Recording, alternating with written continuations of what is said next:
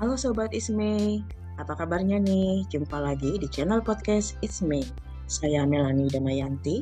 Senang sekali jumpa Sobat Isme untuk bincang-bincang tentang topik literasi, edukasi, dan motivasi. Ya, untuk topik kali ini saya sudah jumpa dengan narasumber kita yang akan berbincang tentang public display affection. Apakah itu? Sebenarnya istilahnya sih mungkin Sobat Isme uh, baru mungkin ya, tapi sebenarnya ini sudah jadi realita yang terjadi di uh, masyarakat atau mungkin uh, di kalangan Gen Z atau anak muda. Nah, ini public display affection ini adalah tentang bagaimana kita um, memperlihatkan uh, mungkin simbol-simbol seksual dalam hubungan dengan entah itu pasangan kita atau uh, konteks pertemanan dalam persahabatan. Nah, untuk itu sudah hadir uh, narsum saya ya di sini ada Fitria Ayuning Tias yang merupakan dosen dari Universitas uh, Veteran Jakarta. Nah, uh, Fitria Ayuning Tias ini sudah meraih gelar doktornya uh, di Unpad ya. Dan uh, selain aktif menulis di jurnal dia juga menulis di uh, ini apa uh, mass media. Selain itu dia juga aktif di berbagai organisasi. Sapa dulu ya sobat Ismi? Halo apa kabar? Fitria. halo kabar baik alhamdulillah. Nah Fitria kita akan ngomongin nih tentang public display affection. Ini kan sudah menjadi fenomena yang terjadi di masyarakat ya Nah, mungkin uh, Fitra bisa menceritakan ya, apa sih sebenarnya uh, public dis, uh, display affection itu? Silakan. Oke, okay, memang uh, public display of affection atau biasa disingkat PDA ini memang marak atau memang baru terkenal ini belakangan ini gitu ya. Uh, public display of affection ini tapi sebenarnya uh, dari dulu itu sudah ada, cuman memang istilah ini saja gitu ya yang baru memang hadir di tengah tengah-tengah kita belakangan ini. Jadi memang PDA ini adalah uh, suatu perilaku yang memang menunjukkan gestur seksual atau romantis yang bertempat di ruang publik atau di muka umum. Jadi memang menunjukkan perilaku romantis di ruang publik di uh, ruang ruang publik ini dinilai merupakan suatu bentuk ekspresi dalam hubungan asmara. Bahkan uh, peneliti uh, Fakwera dan KAO gitu ya menyatakan bahwa uh, PDA ini meliputi bergandengan tangan, menyentuh uh, tubuh gitu atau bagian tubuh, berciuman dan berpelukan pada tempat umum, sekolah, jalan umum, restoran atau taman. Kurang lebih mungkin PDA seperti itu ya. Ya, uh, jadi uh, batasan dari PDA itu mungkin bisa disimpulkan uh, merupakan physical touch nggak sih? Ya kurang lebih seperti itu. Karena memang uh, eh, PDA itu kan uh, seperti bergandengan tangan gitu ya. Tadi yang seperti uh, sudah disampaikan uh, menyentuh bagian tubuh gitu berciuman berpelukan gitu. Dan tetapi memang hal-hal tersebut dilakukan itu pada ruang publik gitu ya atau tempat umum. Kurang lebih uh, PDA itu seperti itu. Ya uh video ini bisa nggak uh, menunjukkan fenomena kalau seandainya uh, sudah mungkin bergesernya nilai norma yang ada di masyarakat. Kalau dulu kan katanya sih kalau cerita orang-orang tua zaman dulu dalam bergaul dengan mungkin pacaran gitu ya atau sahabat lawan jenis itu kan batas-batasannya ada segitu kalau mau pacaran aja nggak bisa pergi berduaan tapi uh, harus ada yang ngikutin anggota keluarga ini gimana nih? Ya, baik. Memang uh, public display of affection ini mengacu pada tindakan fisik yang mengekspresikan kasih sayang atau daya tarik antara dua individu di depan publik gitu ya, di depan umum. Pendapat mengenai PDA memang uh, menunjukkan sebenarnya pada akhirnya adanya pergeseran nilai dan juga moral remaja. Dan itu sebenarnya akan berbeda-beda tergantung pada perspektif budayanya, agama, dan juga tentunya nilai-nilai sosial masyarakat tertentu gitu kan. Karena memang eh, di dalam eh, apa sudut pandang beberapa masyarakat tertentu gitu ya. Uh, yang pertama kali dilihat itu bisa jadi konteks budayanya. Jadi nilai dan norma budaya berbeda-beda tentunya ya di seluruh dunia di beberapa budaya bisa jadi sebenarnya PDA itu dapat dianggap sebagai sesuatu hal yang normal-normal saja dan juga bahkan diterima dengan baik. Sementara bisa jadi di budaya lainnya hal itu mungkin dianggap sesuatu hal yang uh, dianggap sebagai perilaku yang tidak pantas atau bahkan melanggar norma-norma sosial tersebut. Belum lagi dari perspektif agama. Beberapa agama memandang khususnya tentang PDA ini misalnya gitu ya uh, dalam agama-agama yang mengajarkan tentang kesusilaan dan pengendalian diri PDA ini terlalu sangat eksplisit yang mungkin dianggap sebagai tindakan yang sangat tidak pantas. Lalu juga belum lagi uh, adanya pengaruh paparan dari media.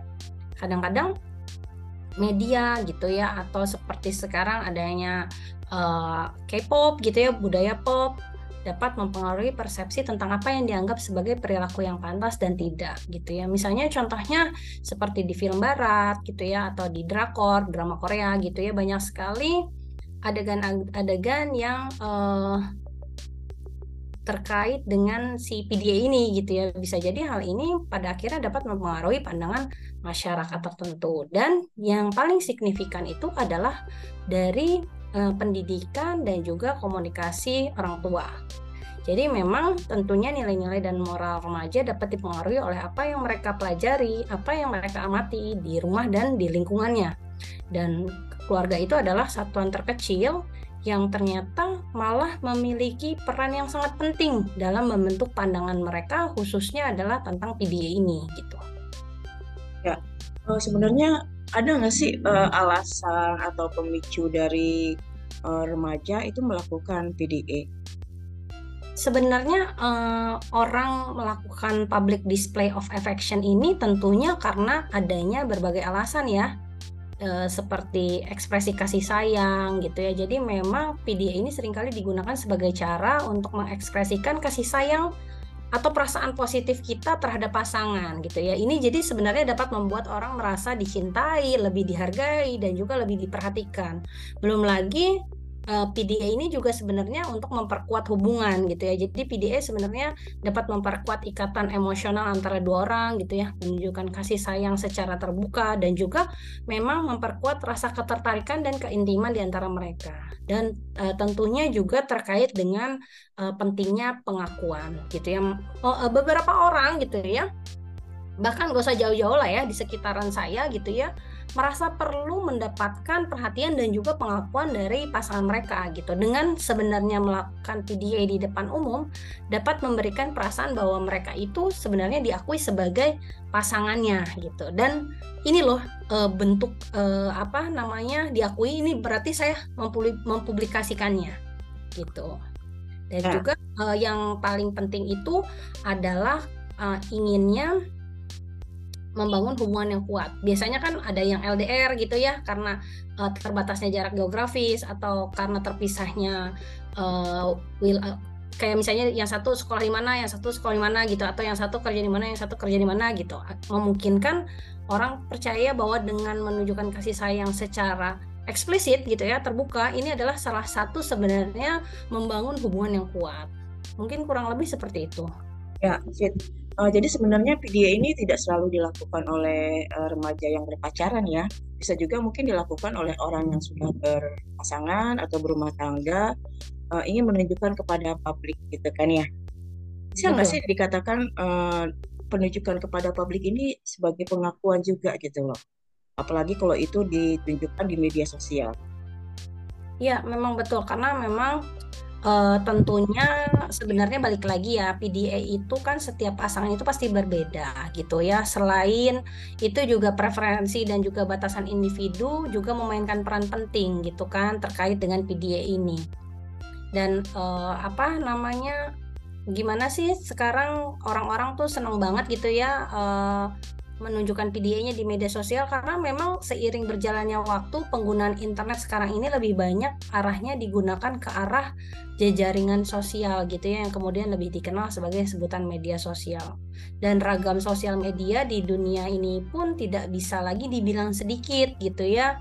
Setidaknya ada puluhan media sosial yang sekarang ini tersebar luas di seluruh penjuru internet gitu ya. Dan memang pada akhirnya gitu ya uh, dengan dengan kehadiran media sosial ini akhirnya juga menjadi menjadi daya tarik lah gitu ya untuk khususnya pasangan apalagi pasangan-pasangan baru gitu ya yang memang akhirnya menjadi platform jejaring sosial e, bisa dinyatakan sebagai alat penting untuk memulai dan juga memelihara hubungan romantis di antara generasi muda atau remaja gitu ya. Jadi memang public display of affection ini dipahami sebagai tingkah laku memang untuk memamerkan kemesraan dengan pasangan gitu ya. Bisa di dalamnya itu melibatkan aktivitas fisik di depan hadapan orang lain dan menunjukkan kemesraan di depan umum ini sudah menjadi hal yang tidak tabu lagi gitu ya di masyarakat kita meskipun ini sebenarnya tidak sesuai dengan nilai dan juga norma sosial dari masyarakat bentuk-bentuk uh, memamerkan kasih sayang di uh, muka publik gitu ya di depan publik itu kan seperti kita sering lihat ya pegangan tangan gitu ya uh, pelukan ciuman bahkan sekedar berkontak mata gitu ya itu kan sebenarnya juga sudah arahnya yang uh, masuk ke dalam ranahnya public display of affection ini gitu ya. Bahkan berdasarkan hasil wawancara yang dilakukan oleh uh, saya dan mahasiswa saya ya untuk penelitian kami di awal tahun 2023 ini salah satu mahasiswa dari perguruan tinggi swasta yang berinisial W ini mengatakan bahwa jika ia bersama pasangannya ia merasa ingin sekali untuk memposting dan juga memamerkan kemesraannya dengan pasangannya lewat media sosial seperti Instagram gitu ya, Instastory karena ingin menunjukkan kepada dunia bahwa nih loh cowok gue tuh keren gitu ya, cowok gue cakep gitu kurang lebih. Uh, setuju nggak ada ungkapan seperti ini? Uh, pasangan yang sering posting uh, kemesraan di medsos itu katanya sih cenderung ya tidak sedamai mereka yang jarang posting gitu karena kalau yang ibaratkan jarang posting atau mungkin tidak posting itu memang uh, menunjukkan ya kehidupan real sama kehidupan di dunia maya itu berbeda loh. Gimana nih? Silakan. Ya, baik. Memang uh, ini menjadi realita yang cukup menarik ya. Karena kenapa? Karena seperti kita ketahui ya, kalau misalnya banyak sekali pemberitaan di media massa gitu ya, belum lagi di infotainment, memang jangan-jangan memang lagi mencari ketenaran gitu ya karena memang kebanyakan pasangan yang adem ayem yang jarang terekspos gitu ya malah lebih long last gitu ya lebih langgeng. Kenapa? Karena memang kehidupan pribadinya itu tidak banyak yang akhirnya mengacak-acak gitulah dalam uh, dalam tanda kutip mengintervensi. Karena dengan semakin banyaknya terpublikasi kan sebenarnya kan akan makin banyak ya orang yang akan masuk ke dalam kehidupan seseorang itu gitu ya. Akhirnya ya jadi baru juga nikah istilahnya gitu ya udah ada lagi ternyata perceraian dan lain sebagainya. Ya betul ya apalagi kalau kita lihat kalangan uh, mungkin di kalangan selebritas dan sebagainya ya mungkin menjadikan sebuah PDA ini hal yang mungkin menjadi view tersendiri gitu loh yang menarik untuk dikaji. Tapi pas besok besoknya kita lihat wah udah cerai gitu kan. Ya ini benar-benar ini menjadi sebuah ini ya apa uh, ya ternyata yang namanya video itu uh, kalau terlalu berlebihan itu bisa juga menjadi sebuah hal yang negatif gitu kan. Ya kalau kita simak dari bincang-bincang kita kali ini um, bisa nggak disimpulkan video itu tidak selalu uh, terjadi pada anak remaja ya? Jadi orang dewasa pun itu juga uh, bisa melakukan PDA apalagi juga mungkin mereka yang sudah menikah gitu ya. Hmm. Ya, karena memang nyatanya pelaku PDA ini tidak hanya di kalangan remaja saja gitu ya. Karena menurut BKKB hmm. batasan usia remaja itu kan sebenarnya 10 sampai 19 tahun. Tetapi ternyata peneliti dari Amerika ya itu uh, membedakan bahwa cakupan dari usia remaja itu atau masa remaja menjadi empat bagian yaitu masa pra remaja 10 sampai 12 tahun, masa remaja awal 12 sampai 15 tahun, masa remaja pertengahan 15 sampai 18 tahun dan masa remaja akhir menuju dewasa itu adalah 18 hingga 21 tahun.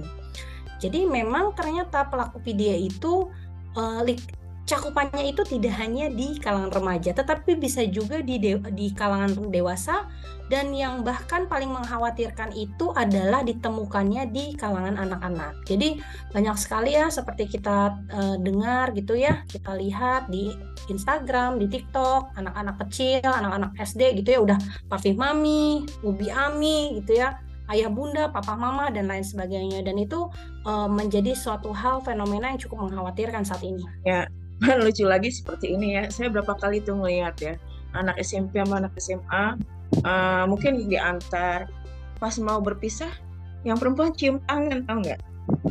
Sama nah, yang laki-laki. Nah kalau dipikir uh, cium tangan di sini kan nggak menunjuk uh, kalau kita melakukan mungkin kepada orang tua ya atau mungkin sudah menikah ke, uh, dengan suami gitu kan ya. ini uh, pas baru pacaran sudah melakukan sudah cium tangan kesannya tuh ada rasa ini ya ada rasa apa ya peng, uh, pokoknya nurut lah seperti itu ya. ya. Jadi sesuatu hal kalau menurut saya itu jadi aneh gitu loh.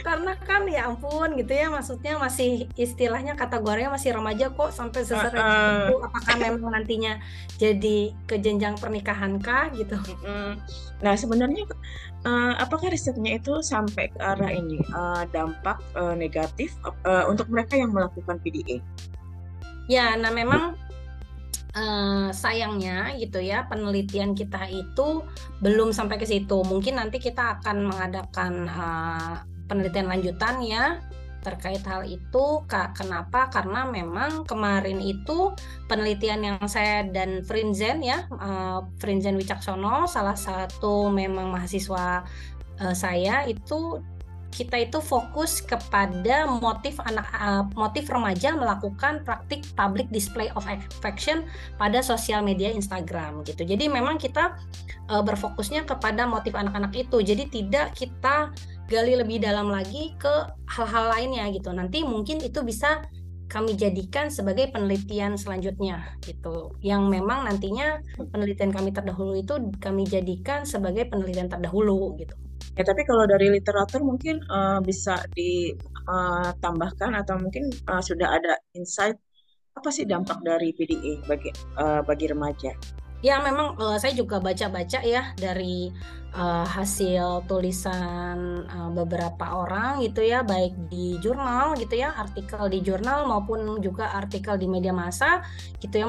Meskipun memang public display of affection ini adalah secara alami fungsinya gitu ya untuk mengekspresikan kasih sayang gitu ya kebersamaan dalam sebuah hubungan tetapi ternyata PDA itu mempunyai dampak negatif juga gitu ya yang pertama tentunya membuat orang lain itu tidak nyaman. PDA yang berlebihan atau memang terlalu eksplisit gitu ya biasanya memang pada akhirnya membuat orang-orang di sekitarnya ini merasa sangat tidak nyaman atau bahkan terganggu. Ini bisa terjadi biasanya di tempat-tempat di mana memang PDA itu dianggap tidak pantas seperti misalnya di taman main gitu ya atau di Dufan. Belum lagi memang PDA ini dianggap melanggar norma-norma sosial dan budaya. Jadi memang setiap budaya itu kan tentunya memiliki norma-norma sosial dan juga batasan tentang apa yang dianggap pantas, tentang apa yang dianggap tidak pantas gitu ya. Dan e, melanggar norma-norma ini sebenarnya sebagai pemicu gitu ya adanya ketegangan atau konflik sosial. Dan yang paling uh, riskannya lagi itu adalah biasanya akan uh, berpotensi untuk menimbulkan adanya ketergantungan. Jadi memang kalau pasangan sangat uh, bergantung pada PDA sebagai cara untuk memperkuat hubungan gitu ya. Hal ini dapat mengaburkan pentingnya komunikasi dan juga keintiman emosional yang lebih dalam gitu. Jadi mereka mikirnya cuman oh iya harus uh, ini nih apa namanya harus cuman cium-ciuman gitu atau peluk-pelukan. Padahal kan sebenarnya dalam hubungan kan ada lebih daripada itu gitu. Makanya penting untuk diingat bahwa menemukan keseimbangan yang tepat dalam mengekspresikan kasih sayang secara terbuka itu itu menjadi hal yang perlu dipertimbangkan ya dan juga pasangan itu tentunya harus saling menghormati batasan satu sama lainnya dan juga mempertimbangkan khususnya adalah kenyamanan orang yang ada di sekitarnya gitu. Ya, betul, tepat sekali. Kadang-kadang mungkin uh, keasikan mereka membuat orang lain risih ya. Iya. Apalagi mungkin orang lain yang uh, berada di sekitarnya. Hmm. Kadang-kadang kita mau negur, tapi anak sekarang kalau ditegur itu ya. Iya, malah ngegas. Nggak nerima kan. Saya juga pernah nemu ini misalnya uh, di public transportasi gitu. Nah, ada iya. anak remaja peluk-pelukan gitu masih pakai seragam sekolah tapi ada seorang ibu yang berani negur gitu. Hmm. uh, dan mereka tuh malu tapi uh, itulah uh, mungkin nggak semua orang berani menegur itu satu. Lalu yang kedua uh, dan nggak semua orang mungkin ketika ditegur diam ya mungkin itu keras dan sebagainya pasti ada yang nggak terima gitu ya. Tapi berbagaimanapun uh, mereka sebagai remaja sebagai generasi muda harusnya sadar ya, nilai-nilai yang mereka miliki. Nah, ini semua sebenarnya uh, secara tidak langsung mungkin juga menunjukkan pengaruh uh, dunia ini ya med, uh, media digital ya yang banyak memberikan gempuran nilai budaya yang mungkin uh, tidak uh, ini ya tidak apa ya mungkin tidak sesuai dengan budaya kita. Di satu sisi ini juga ya apa uh, mungkin nggak hanya pada orang pacaran. Sekarang kan juga orang yang sudah memiliki sahabat dekat itu udah biasa misalnya ketemu saling peluk, yeah. ya uh, berciuman. Oh, akhirnya kembali ke individu masing-masing gitu. Tapi kalau orang yang tahu uh, batasan-batasannya ya itu akhirnya kembali ke sana ya seperti itu. Karena memang sekarang ada istilah yang zaman saya dulu waktu masih remaja itu tidak diten, di, tidak ditemukan seperti friend with benefit, uh, one night stand kayak gitu-gitu loh istilahnya yang memang uh, baru terdengar tuh belakangan ini gitu. Ya betul ya. Juga uh, semakin ke sini juga ber, uh, dari beberapa riset itu kan banyak sekali memang hubungan aktivitas seksual itu sudah dianggap biasa dalam pacaran ya. Bahkan ada juga tadi uh, friend with benefit yang walaupun tidak ada asmara ketika ada kebutuhan ya itu bisa dilakukan apalagi di kota-kota besar ya seperti itu jadi wow uh, ini ternyata untuk membahas tentang video ini uh, banyak sekali yang bisa diulas ya. Nah, karena terkait ke mana-mana jadinya ya, benar. Kan.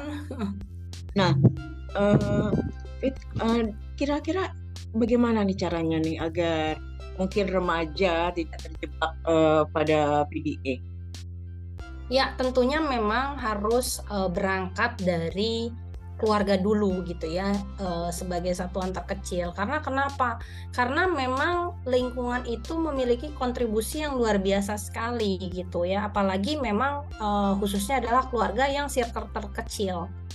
Jadi bagaimana akhirnya uh, lingkungan sekitar itu memang mulai apa namanya mensosialisasikan lah ya bisa dibilang terus bisa mengingatkan juga anak-anaknya bahwa public display affection uh, public display of affection tuh ternyata mempunyai dampaknya ini ini ini gitu ya.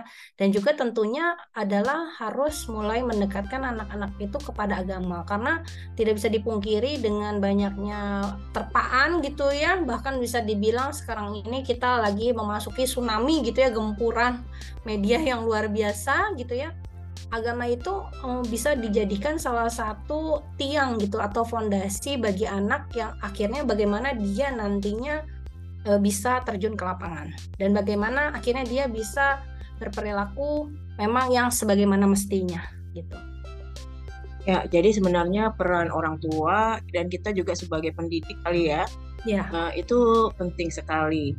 Jadi uh, kalau hanya orang tua saja kayaknya sulit juga karena anak ketika udah beranjak uh, remaja itu kan dia lebih ke peer groupnya ya apalagi sekarang dunia medsos itu di genggaman hmm. anak seperti itu. Ya, sobat Isme, demikian bincang-bincang saya dengan Fitria Yuning Tias dari UPN tentang uh, PDA. Uh, mudah-mudahan ini bisa menjadi semacam literasi, edukasi dan motivasi. Dan ya. di akhir bincang-bincang saya ya, mungkin memberi kesempatan kepada Fitria ya untuk menyampaikan entah itu tips atau mungkin bisa juga uh, semacam benang merah dari bincang-bincang kita kali ini. Silakan. Baik, terima kasih. Jadi memang uh, bisa disebutkan gitu ya bahwa uh, PDA ini atau public display of affection ini mengacu pada sebenarnya ya yang sebenar-benarnya pada tindakan fisik yang mengekspresikan kasih sayang atau daya tarik antara dua dua individu di depan umum gitu ya. Memang eh, pada akhirnya tidak bisa dipungkiri juga bahwa PDA ini menunjuknya menunjukkan adanya pergeseran nilai dan juga moral uh, remaja gitu ya saat ini dan bagaimana sih akhirnya uh, kita bisa mengantisipasi PDA ini gitu ya. Ya salah satunya itu adalah dari circle terdekat yaitu keluarga dan juga lingkungan sekitar. Dan juga bagaimana akhirnya dia uh, apa namanya uh, belajar ya khususnya adalah tentang agama yang dianutnya gitu ya sebagai fondasi atau landasan nantinya saat dia uh, berperilaku gitu ya atau masuk ke uh, lingkungan sekitarnya. Mungkin itu ya. Ah, terima, uh, terima kasih sekali Fitri Ayu Ningtyas sudah memberikan waktunya dan untuk bincang-bincang kepada Sobat Isme ya. Semoga ini bisa menjadi pencerahan ya buat Sobat Isme. Nanti kalau mungkin berpacaran atau punya sahabat, diingat-ingat lagi ya uh, tentang mungkin pasti ada dampaknya uh, untuk uh, kalau kita terlalu mengekspos kemesraan, entah itu di muka ya. Atau mungkin uh, dalam uh, lingkup uh, pertemanan. Karena biar bagaimanapun pasti ada konsekuensinya kalau itu perempuan ya. Ya apalagi kalau ada embel-embel kadang-kadang pacaran. Nggak cinta kalau kamu tidak mau aduh itu udah menjurus ke ini ya uh, ancaman kekerasan seksual seperti itu. Mudah-mudahan ini bisa menjadi literasi, edukasi, dan motivasi. Terima kasih sekali Fitri Ayu Ningtyas. Mohon maaf nih, juga Sobat Isme suara saya masih agak serak. ya, sampai jumpa lagi di topik yang berbeda. Salam literasi. Dadah. Terima kasih.